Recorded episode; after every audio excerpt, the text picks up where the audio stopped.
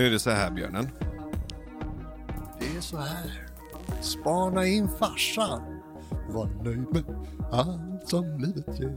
Det var det du tänkte säga? Det var inte riktigt det jag tänkte säga, men eh, tydligen är det där vi börjar. Och jag vill bara poängtera att det här är vår tredje dejt. Är det nu vi kommer ut som Baloo och Mowgli menar du? Ja. ja okej. Så på den här tredje dejten som Baloo och Mowgli så, så tänkte jag bara liksom... Jag tänkte vi skulle gå ganska rakt på frågorna. Oh ja. Ni Och för som har dig som inte... Nu, Ja. precis. Alltså du får tänka på man måste vara lite programledare Ja men det också. var ju det jag höll på nu. Ah, ja, okej, men jag fortsätt då. Fan. Se om du kan något. Nej, jag vill jag inte. Okej, då gör jag det. Det här är tredje avsnittet av en trippelserie, en triptyk som vi kallar 36 frågor. Och det fanns två forskare på östkusten i Amerika som var intresserade av sambandet mellan sårbarhet och Förälskelse. intimitet. Nej, det var faktiskt Intimitet, inte förälskelse. okej. Ja. Mm. Från början var det inte det testet handlade om, Mm. men det har blivit det. Så de eh, sydde ihop 36 frågor med ganska mycket forskning bakom som de tyckte var exceptionellt stöttande för att intimitet ska uppstå genom att man är sårbar i ett samtal. Och de har vi ju kört de första 24 frågorna i ganska nyliga poddavsnitt. Och det här är den tredje och avslutande delen av det. Så det är därför vi är vår tredje dejt. Och jag, jag vill bara innan vi börjar säga det att vi har varit väldigt fina och bejakande i de två första dejterna. Ja, Kan vi, kan vi vara något mer än det? That's all. Jag säger inte mer än så. kan, vi vara, kan vi vara mer än bejakande och sårbara? Det skulle vara kul att vara, vara, vara något annat också. okej. Och man får välja själv vad något Precis annat vad är. man känner för. Okej. Jag börjar ju uppenbarligen ett litet tyket tillstånd. det är ändå tredje dejten. Ja, eller hur? Och för dig som inte bott på västkusten eh, så betyder tyken Utmanande, fräck, pillemarisk. Mm. Plus. passar mig utmärkt. Då. Och nu kommer första frågan. Mowgli, är du med? Mhm. Fråga 25. Gör tre stycken vi-skildringar. Till exempel, vi sitter här tillsammans och vi känner att... Va, varsin eller? Varsina tre? Oj eller då. tillsammans? Ja, jag antar frågorna ställer man ju till varandra så vi gör... Låt oss prova tre var. Okej. Det är ganska mycket. Jag är inte ens säker på vad de är ute efter men man får ju höra frågan som man vill. Jag fattar inte. Jag börjar. Okej. Ja.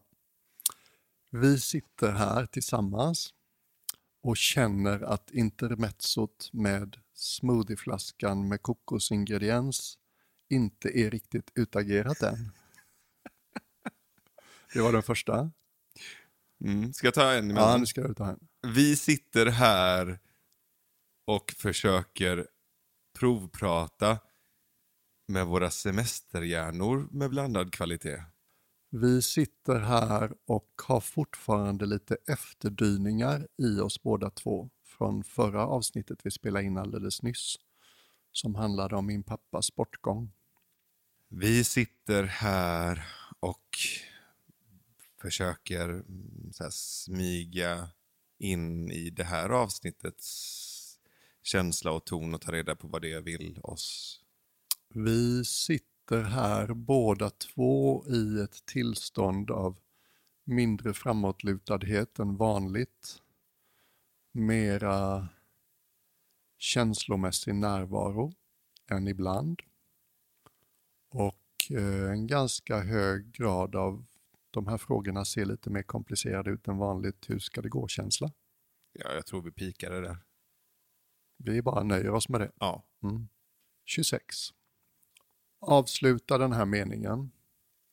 Jag, jag önskar att jag hade någon som kunde dela... Punkt, punkt, punkt. Jag önskar jag hade någon jag kunde dela min komplicerade och ganska rädda relation till vardagen. Oj. Den såg jag inte komma. Man får också ornamentera lite kring sitt svar. Vi behöver inte bli... Ja, jag tycker väl att det kan vara ganska tufft med vardagslunk och när saker och ting är sådär stabila och tuffar på. Det blir någon slags så här, ja, men nästan lite ångestkänsla. Aha. Du är liksom en vardagsmentor för mig. Jag tycker du gör vardag så himla bra. Mm. Mm. Vad är det liksom ångestens nyans eller vilk, vad är det spe, mer specifikt som du har svårt för i vardagslunk? Jag tror jag har svårt att lita på att allting funkar när det funkar och att det är bra när det är bra. Okej. För det finns någon katastrofscenario-generator inombords som ja, misstänker här att det kan kommer. du inte känna, så här bra kan du inte vara. Ah, ja, ja, ja. Så här det. lugnt kan du inte vara. Just det. Därför stormen och kaoset är ju lite lättare att navigera i. Mm. Så den, den finns lite. Är Mindre än förr, Mm. men fortfarande tror jag att det är där mina utmaningar ligger. Mm. Vad intressant bara ett sånt påstående. Liksom, stormen är kaoset, det är ju mindre svårt att navigera i. Det skulle ju de flesta inte skriva under på. Mm. Det är ovanligt på det sättet. Men jag tror att du har sagt det någon gång också, jag, jag håller med. Jag, jag vaknar ju till när det blåser. Mm. Skulle du säga att du är en sån människa som ständigt har ett öga öppet till nästa peak experience, liksom att du gärna vill höja intensiteten på tillvaron så mycket och så ofta det går? Ja, mindre än förr, men eh, ja, mer dragning åt det hållet. Mm. Och sen också bara, det ligger kvar lite misstillit, Mm. lite misstänksamhet Mm. fortfarande. Den har krympt, men den, den ligger där. Idag är den mer påtaglig än Mm. igår. Det är som den där cowboysar-historien där de sitter runt lägerelden en kväll ute på prärien och har ätit och tittar på elden.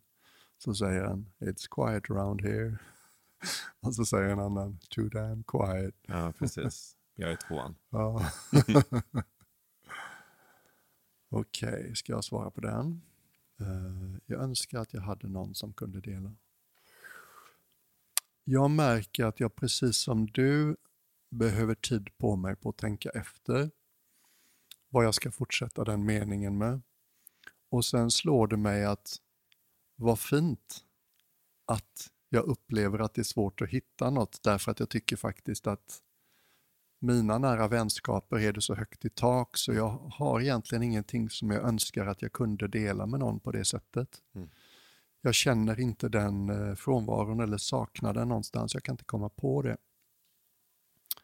Men om jag ändå ska försöka fullfölja uppgiften.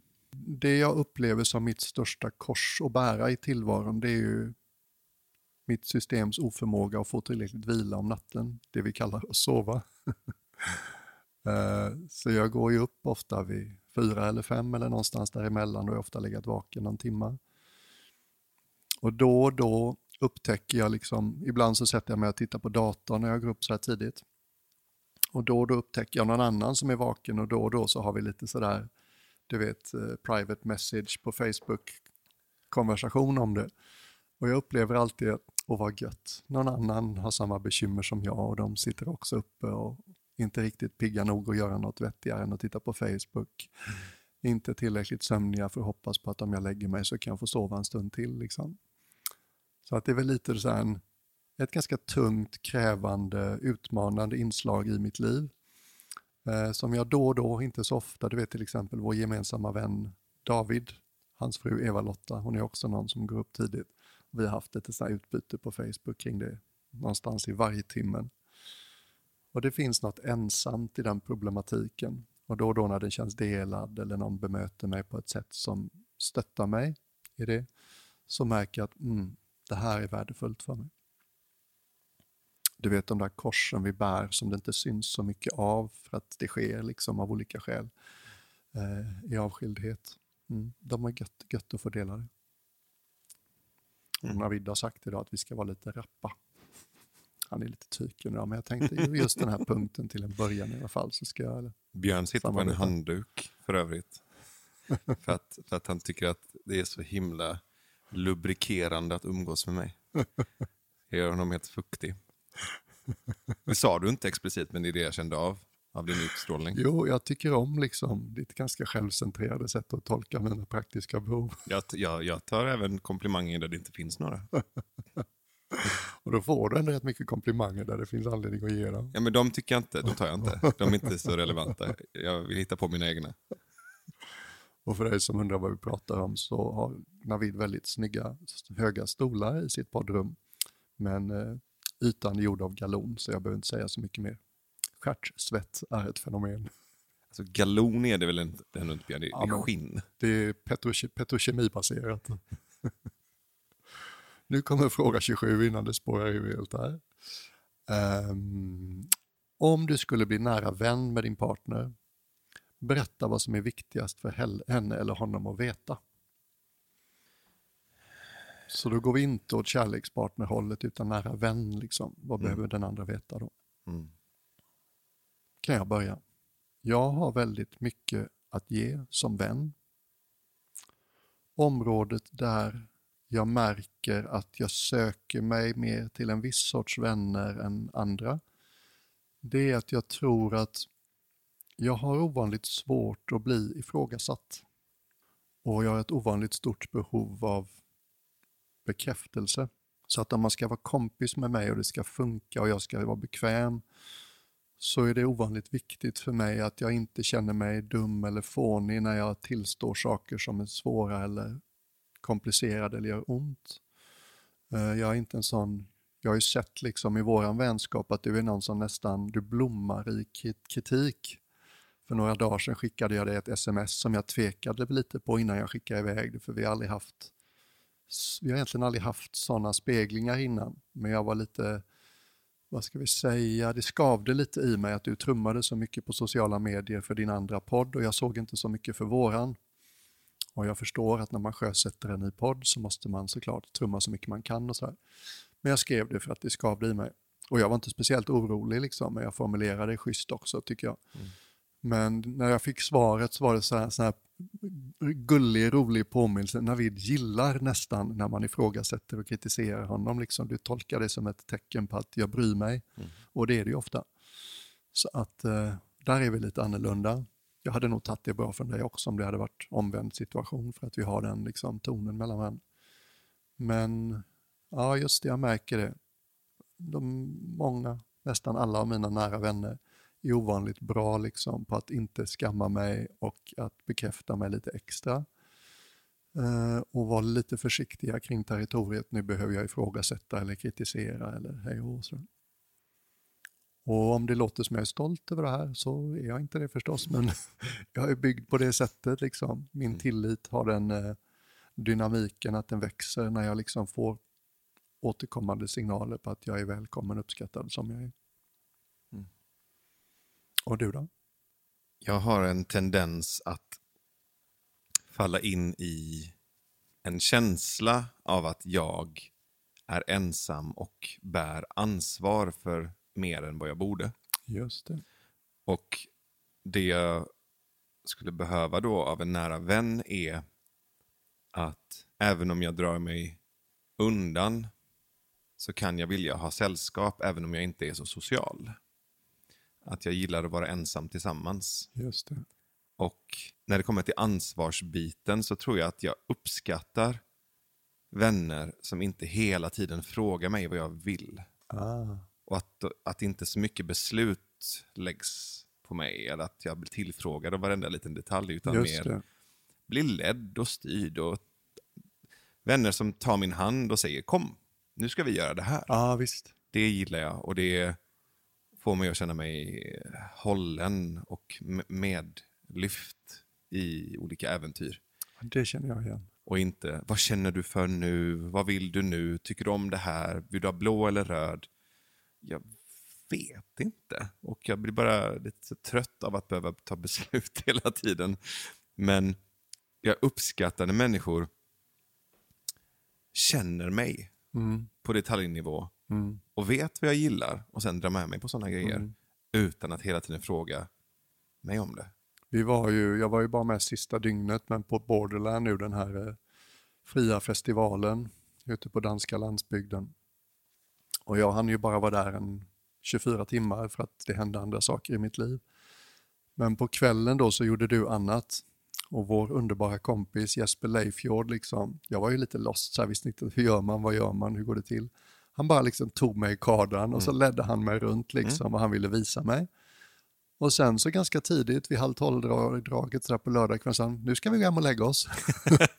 och det var så skönt, att bara, jag blev tillsagd, nu ska vi hem och lägga oss. Mm. Och han hade fixat liksom en jättefin sovplats till mig i rummet intill i hans eget tält. Och sen låg vi mitt emot på våra liksom madrasser och pratade, du vet den här lite magiska och alltför ovanliga upplevelsen att inte med en partner utan med en vän ligga i mörkret, man ska sova, man ser inte varandra, man ligger liksom och småpratar och filosoferar, det kan vara tyst ganska länge. Det var en sån skyhög mysfaktor på det. Alltså. Det var jättemysigt. Tack Jesper för att du gjorde mitt Borderland. Nu kommer nästa fråga. 28. Berätta för din partner vad du tycker om hos hen. Var superärlig. Säg sånt som du kanske inte skulle säga till någon som du just träffat. Det här gjorde vi ju förra avsnittet. Ja, Det känns lite over again liksom. verkligen. Den skiter vi. Ja. Och du som är intresserad, för vi pratade väldigt mycket om det här i del två av 36 frågor.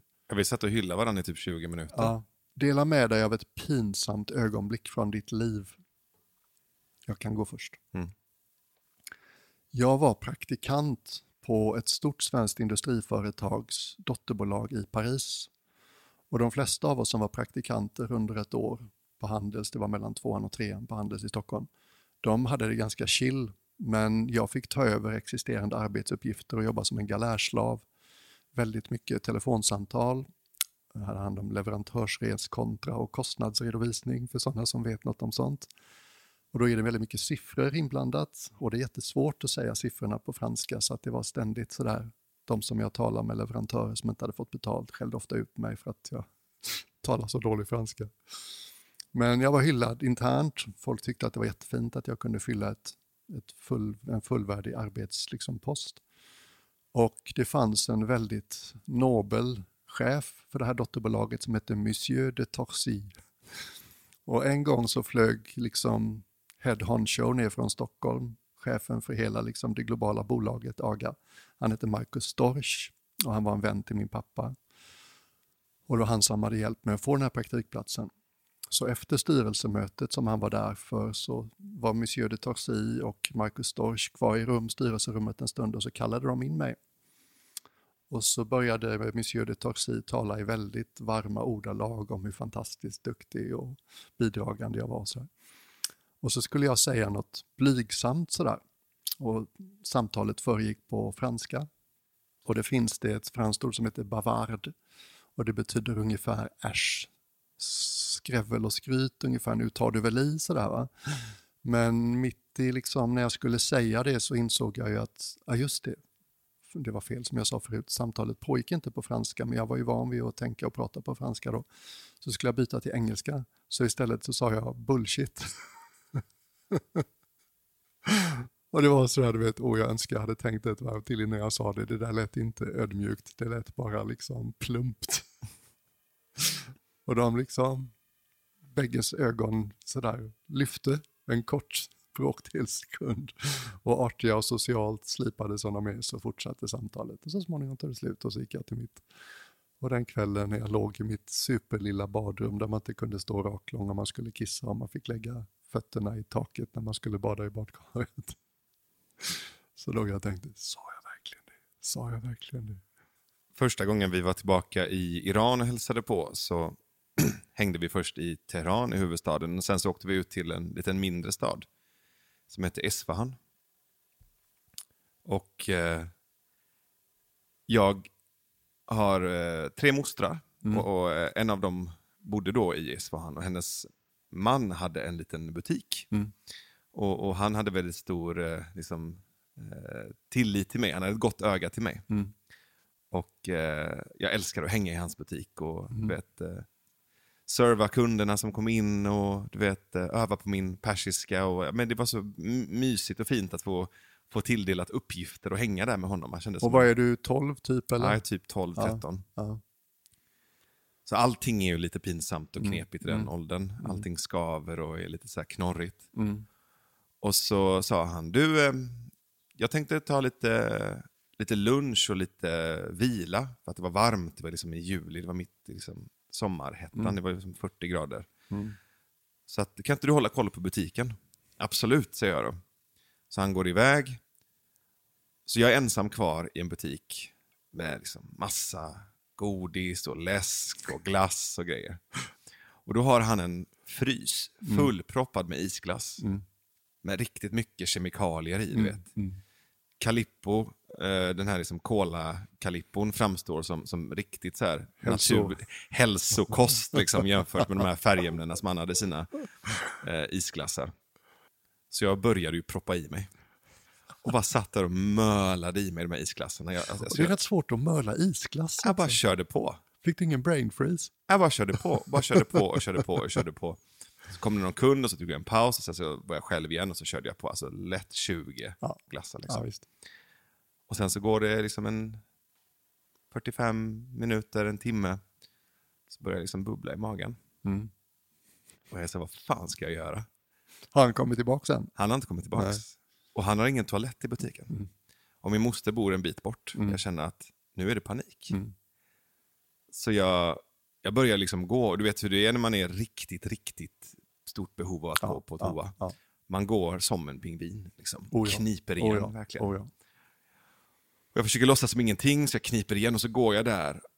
Och, och ska försöka, jag ser huset, liksom, börjar börja liksom så här, okej jag är snart där, jag är snart där. Och sen känner jag bara, nej. Jag kommer inte hinna. Jag kommer inte hinna. Och det är ju ingen mysig konsistens liksom, på det här innehållet. Så det börjar liksom rinna längs med benet. Och jag lämnar liksom ett snigelspår efter mig där på asfalten och upp för hissen. Och försöker liksom smyga in på toaletten med alla fattar ju. Hoppas ingen ser. Hoppas ingen ser. Kommer in på toaletten och bara exploderar. Och sen att öppna dörren och komma ut till mina kusiner och se deras tillbakahållna skratt. Mina äldre kusiner, killarna, de bara tittar på mig och försöker liksom att inte skratta mig rakt i ansiktet. Jag är så jävla generad och gråter och tycker det är så jävla jobbigt. Och så kommer min mamma och ser vad som har hänt. Hon bara, kom här. Så hjälper hon mig, duschar av mig. Så jag, jag kan typ inte se det i ögonen när jag berättar. Nej, nej, alltså, jag märkte hur jag fick göra en gest för att vi skulle ha ögonkontakt. Ja, den är väldigt gullig, väldigt mänsklig. Mm. Och min eh, rättrådiga, ansvarsfulla sida undrar, låste du butiken när du gick iväg? Nej. Oj, oj, oj. Nej. Och det var ju också liksom en stor del av skammen, att jag Ja. hade svikit hans Ja, ja, visst. Ja, visst. Oh, den är tuff. Mm. Ja, jag får säga tack för denna nakna skildring av verkligheten i dess mest genanta skepnad. 20, nej 30. När grät du senast framför någon annan och när grät du ensamhet? Ja, vi grät ju båda två när vi spelade in förra avsnittet. Ja, typ en timma sedan. Ja. Mm. Ensamhet var faktiskt längre sedan jag blivit en social gråtare under pappas Mm. process.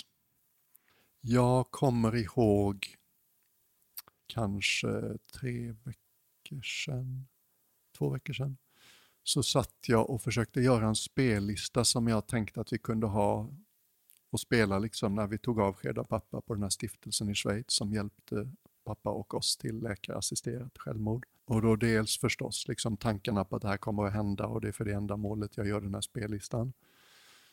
Och även gå tillbaks till musiken jag växte upp med som jag vet att pappa tycker mycket om. Mycket säckpiper, mycket Nana Mouskouri, mycket Sven-Bertil och Evert Taube. Och då märkte jag att jag är ganska bra på att gråta med vänner som jag litar på. Men det är ändå liksom, det kan finnas någon bit av självmedvetande där.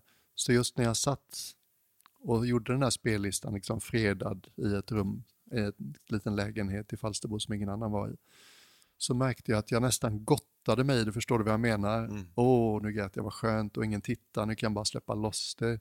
Och sen när det tog slut så liksom nästan försökte jag hitta en annan låt för att frigöra gråten igen, förstår du? Mm.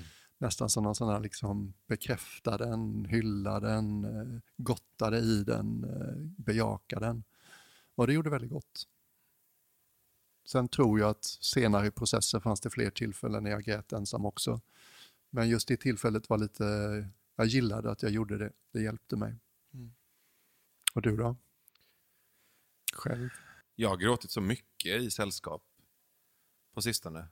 Och verkligen hulkgråtit och fått ur mig det. Jag minns inte när jag grät själv senast. Nej, Så att jag, har, jag har svårt att komma på det tillfället. Och jag har Mm. gråtit mycket och ofta den senaste tiden på ett väldigt befriande sätt. mm. Så jag känner väl bara att jag har ett lyxigt umgänge med människor Mm. just nu som jag gärna gråter med. Mm. Halleluja. Mm. Sen liksom på den kritiska sidan får jag ju säga att du hittills i alla fall har misslyckats ganska kapitalt med att vara tyken. Jag är ganska besviken faktiskt. Jo, men du sitter på en handduk på andra sidan. Ja, tycker du inte man får vara tyken mot de som sitter på en handduk? Jo, jo, jag bara säger att utifrån den sitsen du har just nu så skulle jag, jag skulle vara lite mer ödmjuk om jag var du.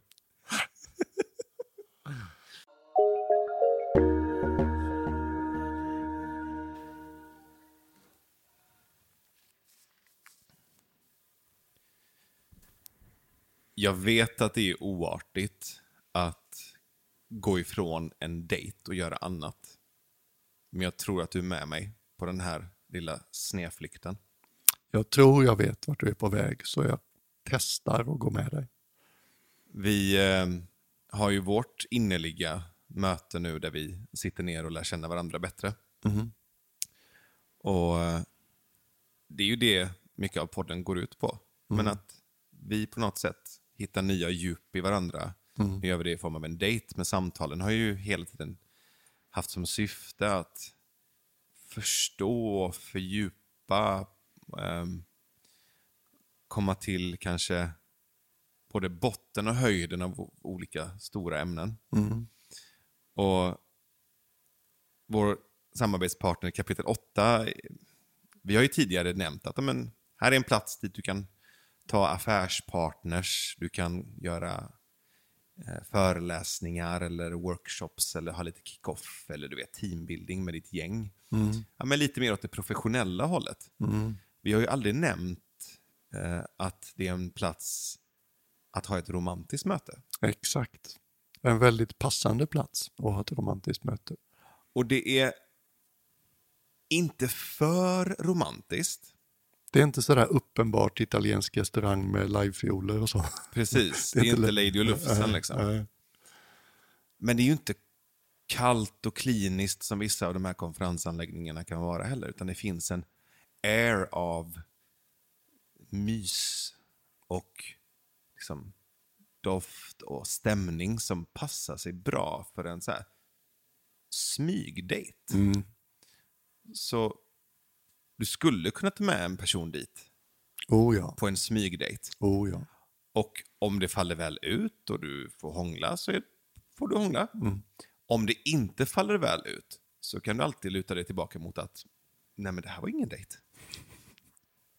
Nej men vi skulle väl bara mingla på tu man hand. Sju sorters kakor och kaffe på eftermiddagen liksom. Ja, du kan alltid luta dig mot det. Säga, nej men jag ville bara visa dig kakorna. Eh, Och, och Krygerrummet, det, det, här, det var ingen dejt alls. Ehm, så det, det hamnar i ett bra gränsland mellan liksom, personligt och professionellt. När jag tänker på inredningen och liksom atmosfären där så kom uttrycket kosmopolitisk bohemian chic. Det känns väldigt liksom den stora världens flärd. Mm. Och samtidigt, tack vare Lena och hennes kollegor, så finns det ett bohemiskt inslag. Det är oförutsägbart, det är personligt valt, det är mycket. Det finns mycket att tala om, conversation pieces överallt runt omkring dig. Mm. Ganska perfekt ställe egentligen. Det är nästan som man önskar man var singel så man kunde prova. Vi kan ju ta vår nästa dejt där, du och jag. Ja, det ska kommer vi göra. Absolut. Så smyg in en dejt på Tändstickspalatset eller på Klara strand. Du behöver inte vänta till alla hjärtans dag. Utan eh, dejttesta kapitel 8s eh, fina mötesanläggningar. Och berätta för oss hur det gick på dejten. Mm. Ja. Fick du hångla eller, eller ursäktade du dig med att nej, jag skulle bara visa dig Krygerrummet? Märklig dialekt. Det vi vill säga är tack kapitel 8. Oh ja. Det var ett långt snirklande och snitsla, osnitslat tack. Mm. Men det kommer från hjärtat som vanligt. Därför ni gör oss möjliga. Mm. Jag tror vi är de enda poddarna i hela Sverige som har någon som har sagt att vi täcker ett års kostnader och mer därtill för vi litar på er och kommer inte ha synpunkter på innehållet för vi litar på er. Mm. Det är ingen liten grej. Det är en stor grej, så tack för det. Tack för det. Ska vi tillbaka och dejta eller? Ja, tycker jag. Nice. Mm. 31. Säg något som du redan nu gillar hos din partner. Jag sa det till, jag minns inte vem det var, men jag beskrev dig för en person häromsistens. Att ingenting jag gör eller har gjort har varit konstigt med dig? Gud vad fint.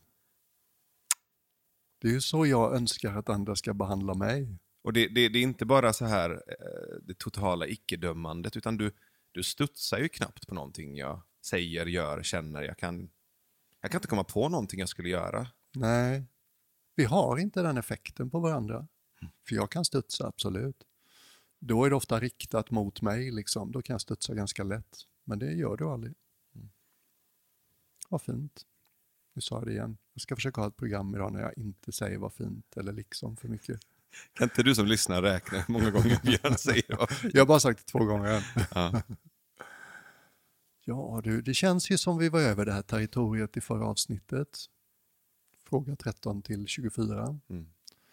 Men jag har en känsla av att jag kan hålla på rätt länge och titta på olika aspekter av vad jag tycker om med dig eller vad jag tycker är fint med dig. Jag har ju inte pratat så mycket om det, men en sak som jag har lagt märke till. Vi pratade ju på lunchen idag med jag är ju sån att jag riktar mig väldigt ofta mot barnen när jag är i ett sällskap. Eh, dels känns det artigt och de behöver lite mer uppmuntran ofta. Och dels är jag genuint ofta mer intresserade av vad de unga har att säga än vad de vuxna har att säga. Eh, och jag var på ett sånt tillfälle nyligen som jag berättade om för dig. Och jag tycker det är olyckligt att så ofta så är tendensen att föräldrar tar över barnets berättelser, liksom skynda på eller klargöra eller överförklara. När det roliga är just att höra den direkta berättelsen från ett barn eller en ungdom eller en ung vuxen. Um, och jag är ju en sån som lägger märke till mänskliga relationer liksom och dynamik mellan människor. Och jag har ju hängt rätt mycket hemma hos dig nu. Och jag, det sjunger lite i bröstet väldigt ofta när jag ser hur det är med Sigrid. Jag ser aldrig dig liksom ta över hennes berättelser. Jag ser dig sätta gränser på ett ovanligt tydligt sätt jämfört med de flesta andra männen i Sverige som jag har sett hur de sätter gränser för sina barn. Eh, Och i början undrade jag till och med, är det okej liksom? Han är nästan för tydlig sådär. Men sen i takt med att jag liksom har lärt känna er tillsammans så har jag förstått att nej, det är precis som det ska vara. Liksom. Sigrid tycks aldrig ta illa upp eller liksom ta illa vid sig. Jag tycker en asfin pappa. Mm. Skulle fan kunna skriva en bok om så här är man pappa till en dotter. Liksom. Du är skitduktig. Och hur du liksom, alla föräldrar leker ju med sina barn därför att det är ju så man kommunicerar med barn.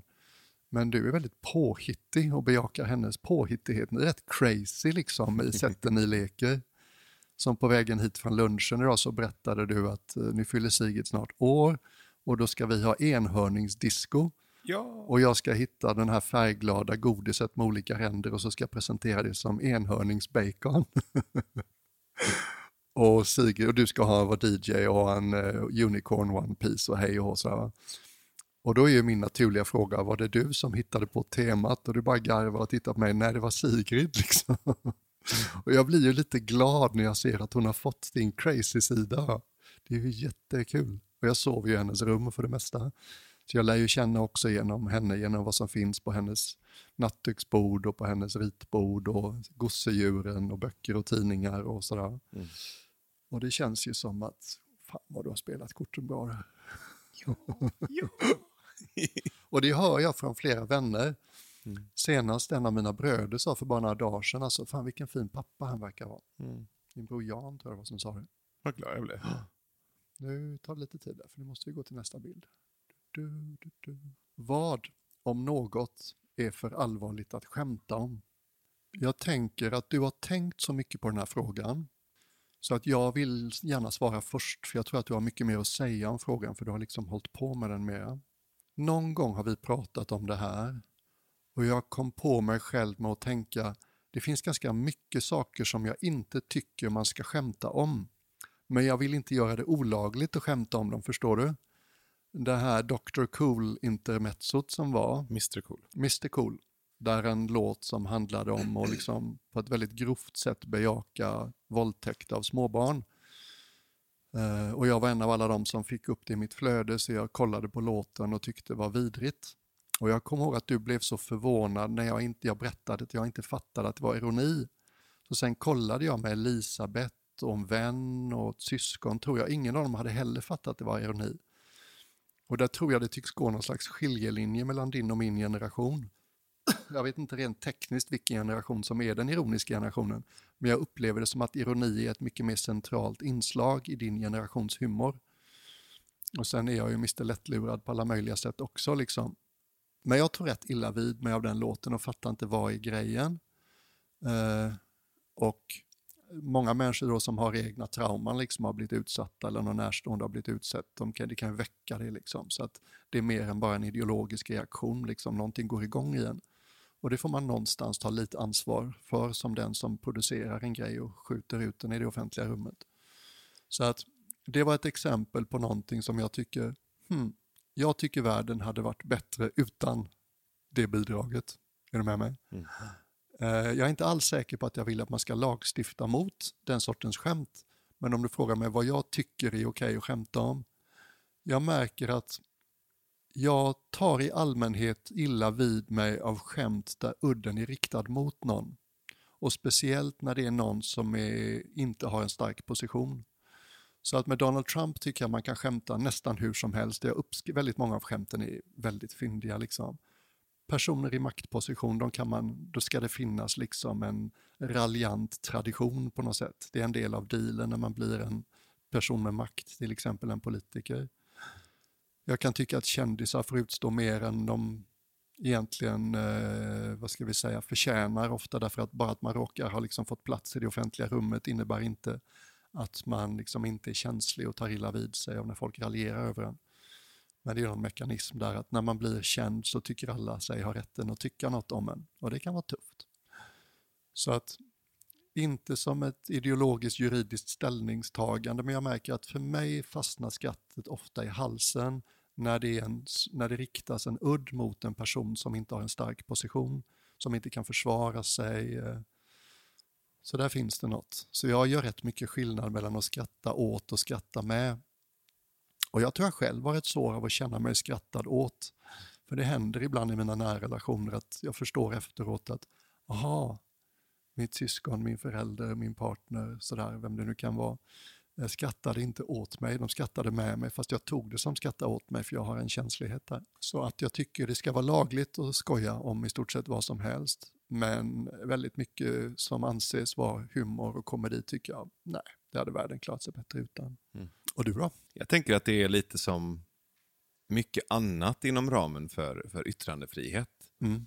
Att det tillstår dig fritt. Jag tycker det ska tillstå dig fritt att säga och skoja mm. om det du vill. Mm. Mm. Och att det ska finnas som en, som en radikal frihet för mm. dig att få uttrycka dig som du vill. Och den radikala friheten sträcker sig också till reaktionerna på det du har skojat om. Mm. Så att de som reagerar smärtsamt, traumatiskt, ilsket, negativt eh, finns ju också inom ramen för yttrandefrihet. Ja. Så att om du skojar om någonting som gör människor upprörda så, så får ju de också uttrycka sig upprört och tycka att du är en jävla idiot. Mm. Mm. Eh, så det är liksom rent vad man säga, principiellt. Mm. Um, och sen kan jag väl tycka på, på mellanmänsklig, empatisk nivå att jag kunde önska lite mer fingertoppskänslighet. Mm. Och det betyder inte att hela tiden gå runt och tassa på tå. Mm. Men bara för att vi är överens om att vi får skoja om allt, mm. betyder inte att vi bör skoja om allt hela tiden med vem som helst. Ja, den var bra. Det är mer ett önskemål bara. Ja, precis. Behöver du dra det här skämtet just nu i ansiktet på den här personen? Mm. Eller kan du göra det vid ett annat tillfälle eller på ett mm. annat sätt? Och Känner du ändå för att göra det, så gör det. Och då kommer det kanske bli eh, reaktioner på det. Mm. Och då ryms de reaktionerna inom, inom ramen för ja. yttrandefrihet också. Och det tyckte jag var rätt schysst med Mr Cool. Liksom. Jag tyckte att han kunde gott ta lite, eller de eller vad det nu är för någonting. De kunde gott ha lite skit och det fick de. Liksom. De förlorade ett par gig och liksom, tappade nog en del street cred liksom, i det offentliga ljuset. Mm. Karma. Då ska vi se. Det går ju rätt snabbt för oss då. Åh, oh, den här gillar jag. Om du skulle dö ikväll utan någon chans att kommunicera med någon annan, vad skulle du mest ångra att du inte sa till någon? Varför har du inte sagt det redan? Jag, jag är ju så överkommunikativ, så jag säger ju sånt hela tiden känns det som. Mm. Jag kan inte komma på någonting. Jag, jag har inga problem att säga till människor att jag älskar dem. Jag har inga problem att säga att jag uppskattar saker. Jag har inte större problem att säga förlåt. Jag har inte så här jättestora problem att förlåta. Hade du frågat mig för fem år sedan så hade du fått ett annat svar. Ja. Men jag tror att jag har blivit mer förstående, mer förlåtande, mjukare, mer uppskattande de senaste fem åren och varit väldigt mån om att kontinuerligt uttrycka för människor hur mycket jag älskar dem och vad de betyder för mig och påminna dem om att saker och ting som kanske gick snett inte var så jävla blodiga. Mm. Mm. Jag tror det. Mm. Jag kommer inte på något. Nej. Nej, ja, där är vi ganska lika. Speciellt efter den här med processen med pappas död. Ja. Så känns det som att det blev så tydligt att det var så viktigt Mm. att säga Mm. vad som låg närmast hjärtat liksom, för att tiden var utmätt. Det var inte bara med pappa, det blev ju med, med små med varandra också. Om jag skulle göra ett försök så skulle det nog vara att ännu tydligare och mera regelbundet eh, påminna Elisabeth om vad hon betyder för mig. Mm. Skulle det nog vara. Har du svårt att säga jag älskar dig? Ja. Mm. Det hände en grej när jag var typ 18 som gjorde att jag blev liksom lite återhållen med just det uttrycket. Mm. Så att det... Ja, det är ett... Du är ju så, du är så nära till det liksom. Jag blir ibland ställd med det för jag har, jag har en komplicerat förhållande Mm. till just de tre orden. Och jag är ganska säker på att jag kommunicerade på en massa andra sätt utan att använda de tre orden så mycket. Och jag är inte säker på att det är de tre orden som saknas men ja, det skulle i så fall vara att ännu tydligare liksom eh, göra det glasklart Mm. för Elisabeth vad hon betyder för mig. Mm. Svårt att gå över till nästa fråga nu, men det gör vi. 34. Ditt hus börjar brinna. Efter att du har räddat det du älsk de du älskar och eventuella husdjur så har du tid att rädda en enda sak. Vad skulle det bli? Varför? Böcker kan man ersätta. Kläder kan man ersätta. Det digitala är uppbackat i molnet. jag är ganska onostalgisk på ett sätt så jag har liksom inte prylar som betyder väldigt mycket för mig. Till och med buddha-statyerna, de kanske är de som bär mest mening på ett sätt men de går att ersätta. Jag tror faktiskt att det skulle vara en plastlåda ganska stor som rymmer en massa foton och brev från hela mitt liv. Det skulle nog vara det. Ja, det är den liksom. Den ska gå på först. Mm. That's my answer. Mimmi. Berätta om Mimmi. Mimmi är en stor fluffig sengångare som jag köpte till Sigrid i Costa Rica för några år sedan. Och när jag kom hem med Mimmi så hon var lite yngre då och då berättade jag att jag hade hittat Mimmi ute i djungeln och att hon hade frågat efter Sigrid och så fort hon fick Mimmi så tog hon Mimmi runt liksom, nacken och knöt Mimmis händer bakom sin Ja, nacke så att ja. Mimmi hängde från. Ja, Och sen, har, sen dess har de varit oskiljaktiga. vad gulligt. Och Mimmi doftar ju Sigrid nu. Ja, såklart. Så jag hade räddat Mimmi, utan tvekan. Klok svar. Två frågor kvar. Mm. Av alla människor i din familj, vems död skulle vara mest besvärande? Varför? Oj. Det är inte lätt. Alltså. Nej, det är inte svårt. Det är Sigrid. Ja, såklart. För dig är det inte Ja, svårt. det är Nej. tveklöst. Ja. Det finns ingen förälder som hade klarat av det på ett eh, värdigt sätt. Nej, jag har ju sett det på nära håll. Det tror jag är min största mardröm. Ja. Alla kategorier. Ja, jag är inte är- särskilt rädd för att dö själv. Men att jag skulle överleva henne, jag vet inte vad jag skulle ta mig till. Nej. Och det händer ju hela tiden. Mm. Liksom den första impulsen var mamma och samtidigt är det någonting med liksom ålderns rätt. Mm. Det är ju annalkande. Mamma är 82. Men ingen person som lever nu efter pappa har gått blir ju så nära knuten i mitt, mitt liv från början. Och sättet som hon har varit mamma på liksom. På många sätt den perfekta mamman. Men ändå, jag har ju tänkt på hennes frånfälle därför att rent statistiskt liksom, det ser ut som det kommer hända Mm. snarare än någon annans. Ja, det blir nog Elisabeth där. Mm. Mm, det blir det. I mitt nuvarande liv är hon ju den viktigaste och närmaste människan. Och du vet hur det är i ett förhållande. Det var någon som sa till oss i Schweiz när vi skulle hjälpa pappa till liksom att ta farväl. Att någon listig psykolog någonstans har listat ut att i ett långt förhållande så är 70 procent av en identitet uppbunden kring ens partner. Och jag tänkte på mamma och pappa stämmer det liksom. De är en enhet på många sätt. Och så långt har inte vi kommit för vi har ju bara åtta år under bältet. Men ja, det är som att man finns för varandra där på sätt man inte riktigt förstår. Och jag skulle bli säkert rätt förvirrad kring vem är jag nu? Mm. Och allt som hon bidrar med, liksom, det är hon som gör mitt liv vackert. Det är hon som bidrar med mycket av ljuset. Det är hon som har stabiliteten när jag svajar. Det är hon som ger mig den ärliga speglingen jag inte alltid vill ha men ofta behöver. Det är hon som uppmuntrar det som är liksom sundare i mig och eh, tonar ner mina excesser. ja, hon som alltid finns där. Mm. Hennes kärlek har varit som ett jävla fyrtorn. Liksom. Slocknar aldrig. Mm. Vad fint. Mm. Och nu kommer vi till sista frågan. Dela med dig av ett personligt problem. Fråga din partner om råd. Be även din partner att analysera hur du verkar känna kring problemet du har valt. Och den här kan ju få ta lite tid. Någonting som tar väldigt mycket energi och som hindrar mig från att njuta, från att ta emot andra människors kärlek och uppskattning, för det har Mm. jag väldigt mycket runt mig, Mm. är någon slags inre hårdhet, snålhet mot mig själv. Att jag har en känsla av att jag inte får vara som jag är, även om alla runt omkring mig säger att de gillar det Mm. jag är. Mm. Mm. Så är det som någon i mig som inte tror på det. Mm. Som är så här,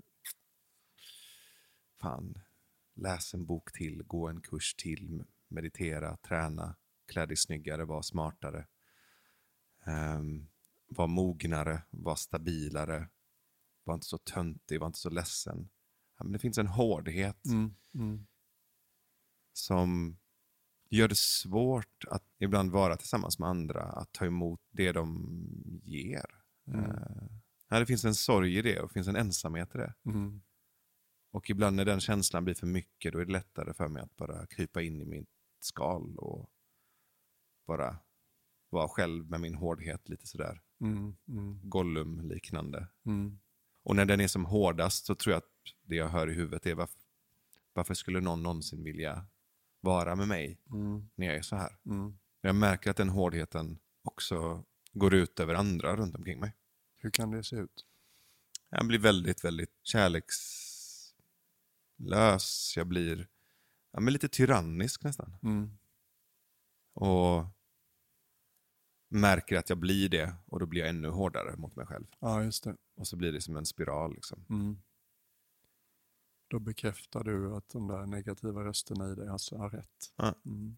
Och så ser jag i andras blickar att de liksom backar lite från mig. Mm. nästan. Mm. Mm. Och jag kan knappt prata om det på ett känslomässigt öppet sätt. Jag måste Mm. nästan sluta mig lite för att kunna hantera ja, det. så- Jag måste nästan bli lite ja. kall för att prata Ja. om det. Du har ju berättat om det här på lite olika sätt då och då, Mm. så det är inte helt nytt territorium för mig. Och vi har också pratat ibland hur du liksom har åtminstone två delar i dig. Du har liksom den historiska Navid som emellanåt hade det rätt tufft. Och så finns det den här Navid som har blommat de sista fem åren, ungefär sedan jag träffade dig vad jag kan se. Liksom. Så att när du inte pratar om den här delen så ser jag den ju knappt. Mm. Därför att det är inte intrycket det ger utanpå. Mm. Du blir ju i princip aldrig hård mot mig. Och jag vet att du har berättat om situationer med andra närstående där det liksom kommer fram. Men om du inte berättar det för mig så tänker jag inte på det nästan. Utan på vissa sätt är det till och med så att jag tycker du verkar vara ganska frigjord. Du vet på Borderland och sådär, du testar nya grejer. Du är en sån som tycker om att testa nya grejer. Och det är ju aldrig lätt Och man känner sig alltid lite klumpig och nervös och gör jag rätt och sådär. Va? Um, så det, det, är en intressant komponent i dig, att det finns där. För det är inte så himla synligt, mm. förutom då för vissa som får ta det när hårdheten riktas utåt. Liksom. Om jag skulle ge ett råd som det står i frågan, jag har ju den biten i mig också förstås. Den är ganska väl etablerad. Eh, jag kanske har, jag vet inte om jag har jobbat mer med den, men jag har jobbat längre med den än du tror jag. För jag blev uppmärksammad på den redan tidigt 2000-tal. Och vi gjorde liksom såna saker i klostret i England som att vi, om den hade en fysisk form, hur skulle den se ut? Du vet. Mm. Och man fick rita små, du vet i mitt fall någon taggig liten dvärg. Med taggar och pansar överallt liksom. Och all eh, uppmärksamhet och energi riktad utåt liksom, på ett aggressivt sätt. Och vi gjorde sådana här små liksom, övningar där man, om du tänker dig att din inre kritiska röst satt bredvid dig på en parkbänk. du vet, lite objektifiera och distansera men ändå inte skjuta ifrån sig. Um, och vi gjorde kontemplativa övningar där man liksom, hej you, vad vill du? Mm. Och sådana här liksom hjärtskärande ögonblick när man inser att den hårdaste rösten i mig jobbar för mitt eget bästa, tycker den. Mm. Jag jobbar ju så hårt här för dig och du vänder dig aldrig till mig och tycks aldrig tycka om mig. Och... Så att någonstans på vägen där, och det har jag pratat om nyligen i olika poddavsnitt med dig, att så har jag lärt mig att jag måste mig vända mig till den rösten. Det är mitt jobb och ingen annan kan göra det åt mig. Jag tror att det är en komponent av vad du gör hos psykologen nu. Eh, jag tror ingenting försvinner genom att ignoreras. Jag har hållit på så länge så jag skulle gå så långt som att jag tror inte att den överkritiska rösten ens kommer någonsin att försvinna. Mm. Men utrymmet jag kan ha kring den, det kan vara stort och det kan vara litet. Och ju mer jag tillstår dess existens för mig själv, ju mer jag ger den liksom ett rum att röja i, ju mindre benägen blir jag att projicera ut det på andra. Just. Och jag har förstås bra dagar och dåliga dagar med det där. Ibland så sticker det iväg liksom. Och då blir det ofta Elisabeth som får ta det. Och andra dagar så kan jag hålla det ganska bra. Och som jag sa i ett poddavsnitt alldeles nyligen så har jag till och med hittat någon slags ömsinthet för den här delen av mig. Och sådär på borderland, du vet, alla människor är så unga och coola och snygga och folk omkring nakna liksom överallt. Och folk är liksom smyckade på ställen man inte är van vid och kroppsfärg och du vet eh, låtsasjuveler klistrade på vackra ställen i ansiktet. Alla är liksom så hippa och coola.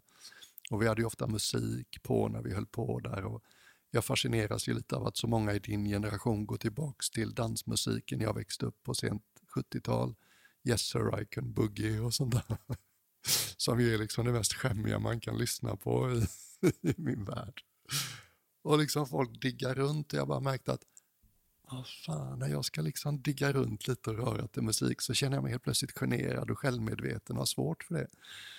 Och då kommer den här rösten fram, fan vad du är ofrigjord och mm. inbunden liksom fysiskt när du ska liksom visa att du gillar musik och röra dig till den. Och jag fångade liksom tidigt och så bara, okej, okay, jag tycks inte riktigt bekväm att jassa med och digga till musiken när vi tar ner tältet på söndag förmiddag. Ah, ja, där är något litet i mig som har väldigt mycket synpunkter på hur jag ska vara. Liksom. Det har funnits där hela livet. Så, mm, jag håller det. Jag behöver inte digga, jag kan gå här.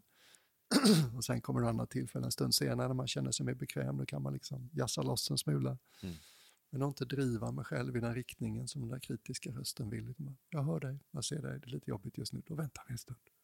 Och den tredje uppgiften var att jag skulle analysera. Jag har väl gjort det redan på ett sätt och jag känner igen mig så väl. Och, mm.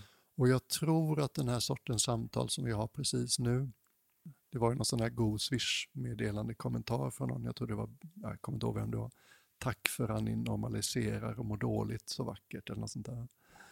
Jag tror att eh, för mig är det uppfriskande att höra från en man som jag tycker har sån skyhög coolhetsfaktor liksom på alla viktiga plan. Eh, har en sån liksom överkritisk, jobbigt litet monster mm. också där. Uh, jag har aldrig egentligen försökt vara cool på det sättet du är, för det är inte riktigt min roll, men Jag tror att det är värdefullt för unga, många unga, inte minst män, att höra att det finns där. Och jag tror att kvinnor har oftare, jag inbillar mig att kvinnor i min generation i alla fall, oftare har den här sortens samtal. Så jag tror vi gör något värdefullt genom att, att vi tog upp den lilla biten. I viss mån igen, men ändå. Men du då? Och jag då? Vad gör jag? Jag tycker det är lite svårt att snacka stockholmska. Vet. Jag skulle gärna vilja ha hjälp med det. Vet. Alltså, det finns, vi kan fortsätta på det här dansspåret. Det är som att jag är asbekväm med det verbala. Och min lekfullhet uttrycker sig gärna verbalt, för där är jag ganska trygg. Men det fysiska, du vet sådana saker som att kärnfamiljen går och lagar mat i köket och Elisabeth och hennes barn Olivia och Axel de rör sig coolt till musik och diggar och de fuldansar. Och de, är liksom, de har god taktkänsla, de rör sig snyggt och de kan härma bra så det blir väldigt underhållande. Sådär. Och även du vet, vanlig så här danstillställning, speciellt om jag är spiknykter. Så här, lite svårt för mig att bara släppa loss fysiskt till musik utan att bli akut förlamat självmedveten. Jag gick igenom den här processen innan Elisabeth och jag skulle gifta oss och hyrde en danslärare för jag insåg att man kommer ju dansa eftermiddagen och alla kommer titta och så gjorde vi något jättekult och roligt och härligt av det. Men det var en lång och ganska så här, eh, utmanande process. Och dansläraren första gångerna var ju bara jag och hon, för jag ville verkligen få hjälp med att släppa loss till musik själv. Och jag kan göra det ganska lätt när jag är ensam, då är det inte svårt. Jag kan liksom fuldansa i bilsätet eller när jag går hemma och diskar eller plockar eller vad som helst. Men det är just när den andra, du vet, det är mm. något som händer i mig, folk tittar inte så himla kritiskt. Då. Men det är något som händer i mig när andra, att jag, jag blir liksom nästan sådär lite förlamad och blir så akut självmedveten så jag hur ser det här ut? Hur gör man? Och, herregud, jag har inga moves. Och, herregud. ja, det lider jag lite av. Det finns många tillfällen, även med dig och Vick, när vi hänger hemma ibland så känner jag liksom, ni jassar runt och du sjunger högt. Och så, och jag kan inte riktigt hänga med här, jag känner mig lite fånig. Och där har jag ju försökt det här med dansläran och sådär, men det har, liksom, det har inte riktigt släppt. Jag och Elisabeth hade ett moment i morse när vi fuldansade på väg till bilarna när vi skulle åt olika håll. Sådär, och det kände jag, åh gött, någonting kanske har släppt på borderland. och kanske ännu värre än att fuldansa är att försöka dansa coolt. Liksom. Mm. Då, då blir det riktigt svårt va? när man ska se cool och fräck och snygg ut. Eh, så du vet, så jag använder nästan humor och fuldansen för att slippa sådär, ta mig själv på allvar i dans till exempel. Där kan du få ge mig ett råd och analysera mig om du vill. Jag tänker osökt på när, den här skrivkrampen som du har haft. Ja. Att det har varit svårt att formulera sig i skrift. Ja. I olika lägen. Ja. Samtidigt som du är en av de mest verbala och språkligt finurliga och poetiska och liksom kloka, som innehållsmässigt kloka människor jag, jag vet. Och när vi sitter och pratar så här, eller när någon annan kommer och pratar med dig, när jag mm. lyssnar på ett samtal mellan dig och en annan person, mm. så har du alltid så, så mycket att ge. Mm. Men så fort du sätter dig framför ett ark ja. eller ett dokument i Word så, ja. så fryser du. Ja.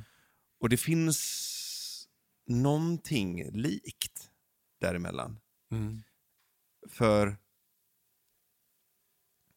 du återkommer hela tiden till försöka fuldansa, försöka snyggdansa. Mm. Det, mm. det, finns en, en, en, det låter som att det finns en bild av hur det ska se ut, hur mm. det ska verka. Mm. Mm. Och Det är lite samma sak som när du skriver, att du plötsligt så kopplar du på någon slags jämförande och dömande som inte var där innan. Någon slags jävla facitentitet liksom. Det här kan göras på ett perfekt sätt, and I'm far from it. Liksom. Ja, exakt. För om jag, om jag skulle säga så här, du, eh, här är en, här är en låt, mm. till exempel. Mm. Du behöver inte dansa till den. Mm. Men hur... Var i din kropp känns den här låten? Mm. mm. Om jag skulle liksom gå in från ett annat håll, ja, liksom, då skulle du plötsligt börja röra dig ja. till musiken. Du skulle inte börja navigera koreografiskt. Nej, precis. Men det är när du börjar göra det, när du börjar tro att det är någon jävla dans, mm. eller någon mm. koreografi, eller ett mönster. Och så märker du att vad jag än gör så blir det inte som jag tänker. Ja. Och den dissonansen blir ju någon slags ångest. Ja, just det. Och så upplever jag även att du har med skrivandet, för att när du pratar så pratar ju du ofta ganska prosaiskt och poetiskt och klokt. Men så fort, om du skulle sätta dig och skriva ner det, då, då låser det sig. Så att jag tror inte att du... jag tror inte att du inte kan dansa. Jag tror att du inte vet vad fan dans är. Mm. Ja, precis. Och det är samma med skrift. Jag använder ju liksom Facebook som mitt lekfulla utrymme för skrift. Ja, Och det funkar ju jättebra. Ja, du får ju jättemycket hyllningar Ja. hela tiden, både för Facebook-texterna men också de här texterna du skriver till våra poddavsnitt. Mm. Och där är det som att, men här, där har du någon slags fristad. Liksom. Ja, jag tror att jag bara har bestämt mig för att det är lekutrymmen liksom. Och det är ju så dans funkar också. Så vad skulle vara motsvarigheten till ett lekfullt dansutrymme? Ja, det har ju tydligen lättare uppstå när jag är ensam då, för ingen tittar, förstår du? Mm. Mm. Så vi kommer ju tillbaks till den här kritiska delen av oss. Vad var det du sa? Du sa någonting om moral förut. Bete dig som om du är. När du är med Ja, andra, just det. Som om du vore ensam, när du är ensam som om du vore med andra. gör ja. en remix av det fast med ja, dans. ja, exakt. Exakt. Så att när du dansar med andra, Mm. dansa som om ingen tittar. Och när du dansar själv, dansa som om du har världens fetaste och mest uppskattande publik. Portabel publik. Exakt. Ja, den är fin. Och det, är- det är liksom, så är det ju också att om jag dansar, ofta de tillfällena som jag dansar så dansar man med någon annan, liksom, en annan person. Och det blir väldigt lätt liksom att jag ja, vad tycker om och hur går det för oss. Jag blir så här ganska utåtriktad istället för bara, ja men nu skulle jag röra mig. Mm. Och när det funkar så tycker jag det är underbart. Men jag måste bara så här också docka an till att, för det första, känslan av jag är inte frigjord nog på Borderland Ja, känner varenda jävel. ja, ja men det, det visste jag någonstans. Det var nästan skönt att inte ens gå in och tävla liksom. Alla känner sig otillräckliga i frigjordhet Ja. på Borderland för att valutan är frigjordhet. Ja, Och det finns jämförelse och, och eh, känsla av att inte räcka till överallt. Sen är det inte alla som pratar om det. nej. Så till som det ena. Och det andra skulle jag säga, alltså dans. Prr, det är knepigt. Att stå på ett dansgolv med andra människor, jämföra hur du ser ut, vad du har på dig, coolhet, hipphet, hur folk rör sig, eh, hur attraktiva de är, hur andra tittar på dem. Det är så mycket av det här sociala apspelet som vi håller på med som blir tydligt. Eller hur? För det är en parningsritual. Ja, liksom. visst, det är ja, det, det, det, that's it. Det är erotiskt laddat, en Rakt parningsritual, det är någon slags eh, nästan marknadsplats för att liksom visa sitt värde på partnermarknaden. Och, Vet vad, vi, vi gjorde en grej på Borderland, apropå dans, som hänger ihop med det här lite. Jag var ute och hängde med, vi hade grabbkväll. Mm. Eh, och då var vi ute och så då hade knappt liksom, dansgolven satt igång och det var folk som fortfarande höll på att bygga. mm, Och så kommer vi in i ett tält. Jag, Mattis, eh, Sören, Gonta och eh, Fredrik. Och så kommer vi in i ett tält och så märker vi att här är musik på gång men det finns inget dansgolv. Och så ser vi att det är en tjej som precis lägger sista skumgummipusselbiten på ett liksom, dansgolv. Så tittar hon på oss och säger hon Welcome! Och då är vi tydligen de första på det här dansgolvet. Och det blir en sån här lite så mm, Ah. knorrig, så här, aha, ska vi inviga det här dansgolvet? Och det, Mm. folk står ju längs med sidorna och dricker öl och hänger och snackar. Mm. Så vi är först ut på dansgolvet, inte för kvällen utan för hela Borderland. mm. Och jag blir så självmedveten, jag blir så akut självmedveten att jag blir bajsnödig. Liksom. Mm, Jag bara står där och bara, "Ha, vad ska, vad ska vi göra nu då? Varpå Mattis, som är en av de vänner jag har som är utåt sett mest frigjord. Jag tror han är typ Norrlandsmästare i frigjordhet faktiskt. Ja, och så här, skitsnygg, cool, vältränad, så här, tantrisk jävla gud. Liksom. Och han, det första han gör är att han bara tar av sig skorna, kliver upp och så börjar han dansa med den här kvinnan som har lagt sista pusselbiten på dansgolvet. Och de andra grabbarna de står liksom vid sidan av och dricker bärs och jag känner så här. Jag vill ju dansa. Men Mattis dansar ju med henne och grabbarna står där. Ha, ska jag dansa själv på ett nytt dansgolv när alla står runt omkring och tittar? Så jag lägger ifrån mig väskan och bara börjar liksom röra mig och känner mig som världens tönt. Så står jag där och bara känner mig töntig. Och det går inte över. Så jag står där och töntdansar. Det, känslan är fortfarande liksom knip i magen, ångest. Så står jag där och bara kan inte Matti sluta dansa med henne och dansa med mig istället? Nej, han dansar med henne. Han Och ser så bekväm ut. Och han ser så bekväm ut och grabbarna ser ju så fett obekväma ut. De- De kliver inte ens upp. Så jag inser att det är ingen som kommer dansa med mig. Och om jag avbryter nu så kommer jag ju se ännu töntigare ut.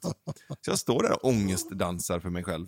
Och sen går vi därifrån och det är bara jobbigt.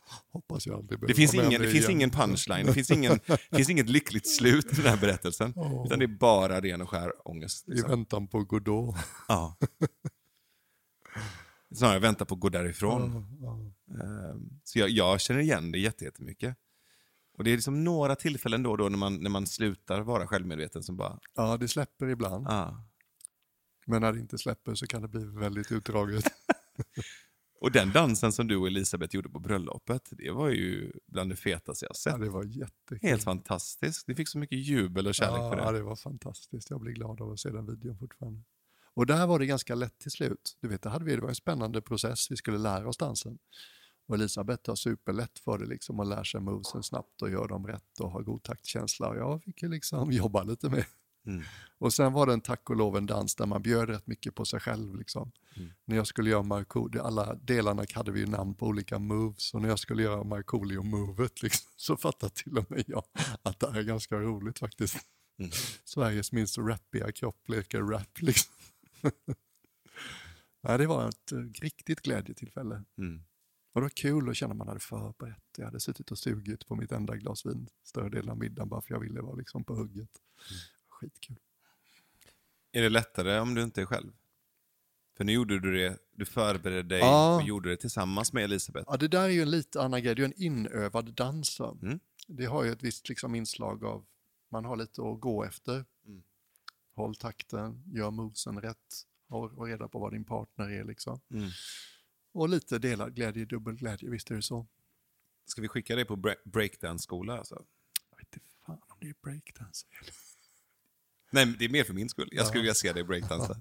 Ja, du har ju den här lilla förhoppningen om att du en gång ska få se mig som en hiphopartist. Ja, ja, alltså, för- förhoppning, det är mer livsprojekt. Jag sa det just till Elisabeth i bilen idag när det var någon högljudd hiphop-låt. Jag har inte riktigt hittat in i hiphop-världen än. Jag kan uppskatta det lyriska inslaget. Jag tycker texterna kan vara fenomenala. Och jag kan gilla att man kan få sjunga utan att nödvändigtvis vara världens bästa sångare.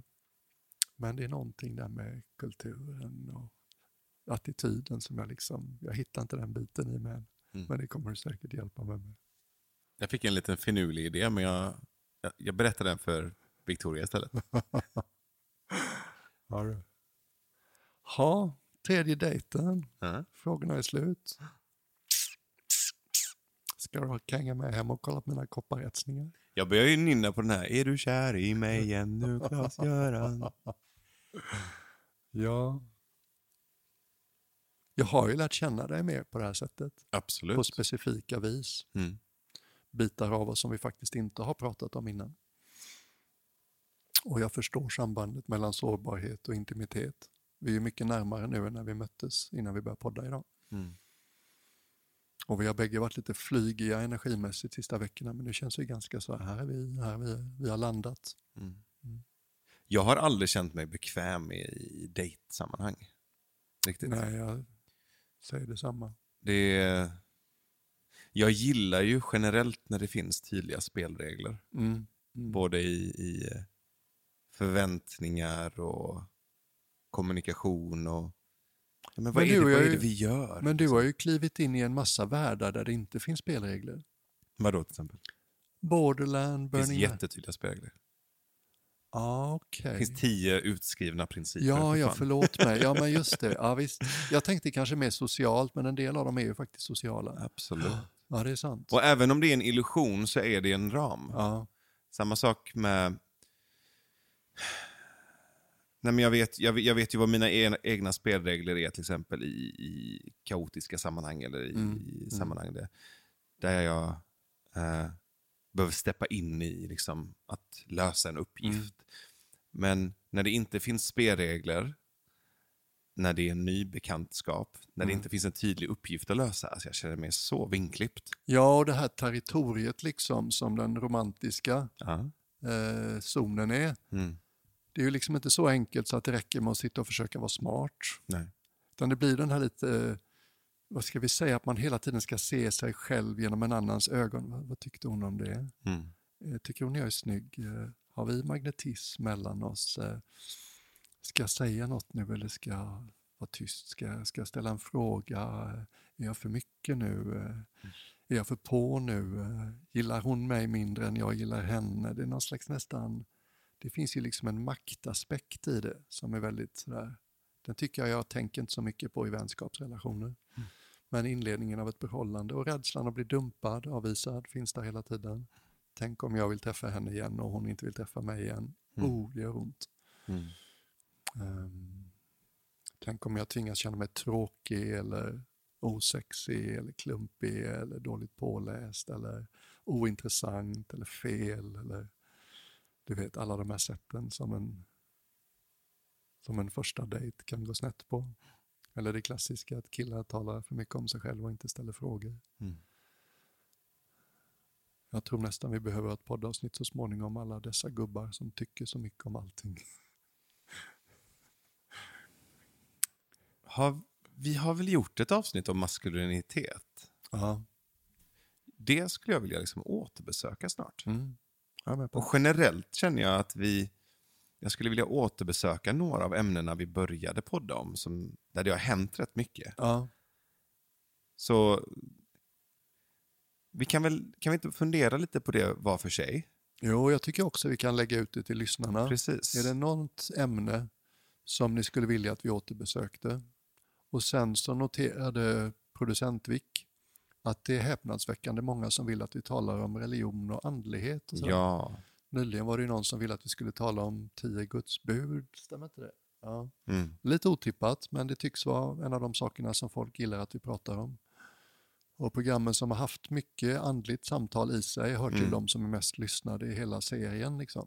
Men religion och andlighet ser jag som två olika avsnitt. Ja, Och jag skulle gärna göra ett det finns tredje. många ingångar på det. Liksom. Verkligen. Mm. Och gärna ett avsnitt om, det vet jag att jag har önskat och många andra har önskat också, om eh, meditation. Mm. Och det ligger så nära dig och du har gjort så många varv fast jag har jättemånga frågor och eh, andra perspektiv som jag tror Mm. Mm. kan vara spännande att komma från ett mer nyfiket håll Mm. än ditt liksom, upplärda Mm. håll. Mm. Så. Kan vi köra efter? Jag åker på retreat snart i en vecka. Ja, Kan vi ta det efteråt? jättegärna. Mm. Nu sitter Victoria och nickar här borta. Victoria är väldigt bra på att bejaka utan att säga ett ord. Mm. Hon kan få varje cell i kroppen och säga ja, ja, gärna. Väldigt bejakande aura här. Vänsterchakrat här borta. Ja. Men du Hörru, Björnen, eh, Navson Nav. Nu vi det tack för den här dejten. Tack för De den här här dejten. tre dejterna. Mm. Jag har haft rätt många andra dejter också, men de här tre har varit offentliga. Men eh, jag ringer dig. Tänk om man inte ringer. Åh, jag skulle aldrig inte ringa dig. Nej men på riktigt, tack för de här två avsnitten vi har spelat in idag. De har bägge varit nära pulsådern. Liksom. Mm, jag håller med. Och ni som lyssnar, tack för att ni är med. We swish you a merry Christmas, we swish you a merry Christmas, we swish you a merry Christmas och en slant till en glass. Det här är våran swish-jingel tills dess att du gör en bättre åt oss och snälla gör en bättre åt oss. Okej, swishpingvinerna har tagit över flaket helt och hållet nu. De har små kalkylatorer och kulspetspennor i bröstfickan och ser väldigt redovisningsmässiga ut. Och de vill börja med att på sedvanligt vis hylla alla er som hjälper oss att hålla isflaket flytande. Den här gången skulle vi vilja hylla lite speciellt Karin Norlander, Robert Sjölund, Jeanette Hägg, Almina Hodek, Almina som gav månadens största swishgåva. Tack för det. Jan Simon Wahlström, Birgitta Pil, min gamla kompis, Marinette Andersson Lind, Martin Nilsson, Kristina Thornberg, Hedda Renberg, Tim Brogren, Marie Fjällroth och min ännu gamlare kompis, hon är inte så gammal men jag har känt henne länge, Liselott Kornström, Petronella Jeppsson och Maria Sandqvist Wång, en generös bidragare till kommentarsfälten. Och jag vill också nämna ett swishmeddelande från Almina Hodek. Tack för din stora gåva och tack för ditt meddelande. Ni är medicin inifrån och ut. Tack Almina. Och trott eller ej, men jag har swishnumret så himla redo. 123 352 8155. Jag säger det igen. 123 352 8155. Du vill verkligen ha den här swishingen nu va? Det hörs på ditt sätt att säga numret. Jag har nästan börjat bli lite aggressiv när jag ska säga nu. Kom igen ni där ute, jag vet att någon kan och smygvill lite fast ni är lite blyga. Var inte blyg, ingen tjänar på att du är blyg. Gör en swishingel nu. Och det här pingvingänget som har gjort podden idag äh, heter Björn Natthiko Lindeblad och Navid Modiri. Victoria Johansson är producent, Susan Aliv Arslan är vår eminenta redaktör. Jonas Bröms står för hemsida, Jonas Abrahamsson för grafik och eh, det är snart dags för Victoria Palms eh, foton på, på oss. Eh, men hittar du några foton där Björn ser lite extra pingvinigt obekväm ut så är det Vix Alltid välkommet. som har tagit dem. Men nu har ju Prodvik tagit några kort idag också. Och stort tack till vår fantastiska samarbetspartner och vän Kapitel 8 för att ni fortsätter stötta oss i vårt samtalande och provpratande här på Isflaket. Exakt. Och även ett personligt tack till Lena på kapitel 8 för hur hon har stöttat mig i processen med pappas bortgång. Bakom scenerna som funnits där på ett väldigt fint sätt. Tack Mm. för det. Och tack du- Björnen. Tack du Navid Nav. Mm. Vilken fin del av mitt liv du är. Mm, detsamma du. Mm. Tack Tack för det. Puss. Hej. Hej.